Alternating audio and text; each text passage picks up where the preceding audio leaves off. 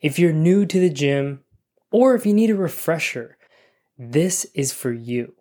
January, the time of year where most people tend to get started on their fitness journeys. The time of year where the gym is filled with people who are not extremely confident in the gym, are not exactly sure what they should be doing, but also are in need of some guidance, some help, and some direction.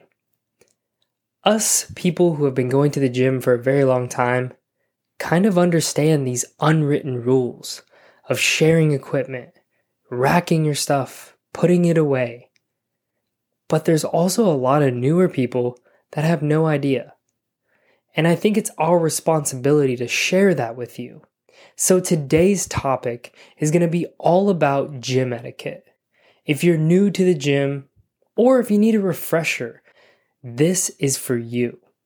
I want to make sure that when you go to the gym, you know the ins and the outs, the do's and the don'ts, and the proper etiquette to have a friendly, safe, and fun environment inside the gym, which is only going to help you get closer to your goal and make it that much more enjoyable along the way. So I hope you enjoy. Let's dive right in. And for those of you who don't know, my name is Coach Tyler. I've been an online coach and personal trainer for the past six years. I've helped 455 clients achieve success on their health and fitness journeys. And along my journey of helping others, one common topic that comes up is gym etiquette. Now, after being inside the gym for well over 10 years now, I've learned a few things tend to come up on a regular basis. It's something I still see even inside of a private gym, but also more so going out into the big box gyms. I tend to see these things all the time. Sometimes being done right and sometimes being done wrong. So that's exactly what I'm going to dive into today. And just a heads up, there's probably going to be a lot of these that are kind of common sense. But let me tell you, common sense doesn't come too common. Gym etiquette rule number one wipe down equipment after using it. This one kind of goes without saying. I saw this become a lot more popular, especially after COVID, when people are a little more cautious and a little more conscious of their cleanliness and bacteria and uh, dirtiness inside the gym environment, especially. However, I feel like one of the most irritating and frustrating things is that when you go to go use a bench or piece of equipment right after someone uses it, and there's sweat all over the bench or all over the seat, it's really frustrating. And so I highly encourage that you bring some sort of towel that you can wipe down the equipment after using it when you're at the gym. And I will say one thing that I have noticed is that since COVID, most gyms tend to have some sort of spray bottles or disinfectant wipes kind of laying around almost everywhere. So please do yourself and do your gym a favor. After you're done using a piece of equipment, just wipe it down. It's very kind, very courteous, and honestly, I'm sure you don't want to sit on a dirty piece of equipment, so don't do it to other people. Gym etiquette number two is going to be don't interrupt people mid set. Say you want to use a piece of equipment someone is using, say you're waiting for someone to finish up using a piece of equipment, or you want to ask someone a question or you see your friend. When they're in the middle of a set, do not interrupt them. And especially if someone's lifting heavy, do not interrupt them it is one gonna put them at a higher risk of injury. Last thing you want to do is hurt someone else because you distracted them during a set.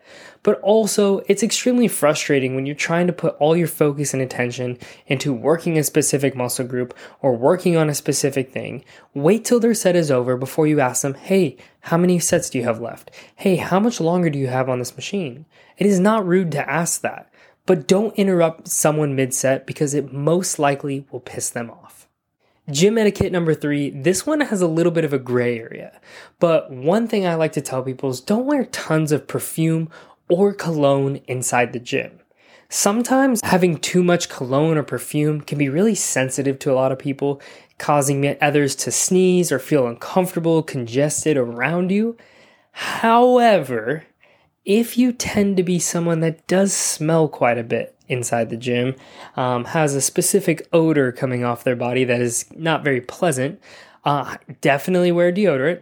But what you don't want to overdo is cologne or perfume because it may just bother people around you. So be mindful of that and just make sure you don't smell like absolute dog shit. Gym etiquette number four is going to be don't hoard multiple pieces of equipment at once. If you are doing some sort of circuit style training, which you probably shouldn't be doing anyways because it's not going to yield you the best results, but that's a topic for another day. What's most important is you don't need to have the 25 pound dumbbells, the leg extensions, a barbell, and a squat rack all at the same time. That's kind of ridiculous. Pick one piece of equipment to use at a time, do your sets, and then move on to the next thing. You don't need to have six, seven, eight, nine pieces of equipment all at once to cycle through. It's kind of rude and inconsiderate for your fellow gym goers. Hmm. Gym etiquette number five is going to be letting people hop in with you between sets. Whether you're at a squat rack, on a leg machine, using a pair of dumbbells, don't be afraid to share honestly, what's crazy is I've actually met some of my good friends inside the gym, some of my gym friends, by sharing equipment. Being able to tell someone, hey, how many sets do you have left? It's actually really nice when people say, hey, you know what? I have five more sets, but you're more than welcome to hop in while I'm resting. Most often, people that know what they're doing are going to rest anywhere from 60 seconds sometimes up to three minutes between sets. And so when they take that rest period, don't be afraid to let someone else hop in between your working sets.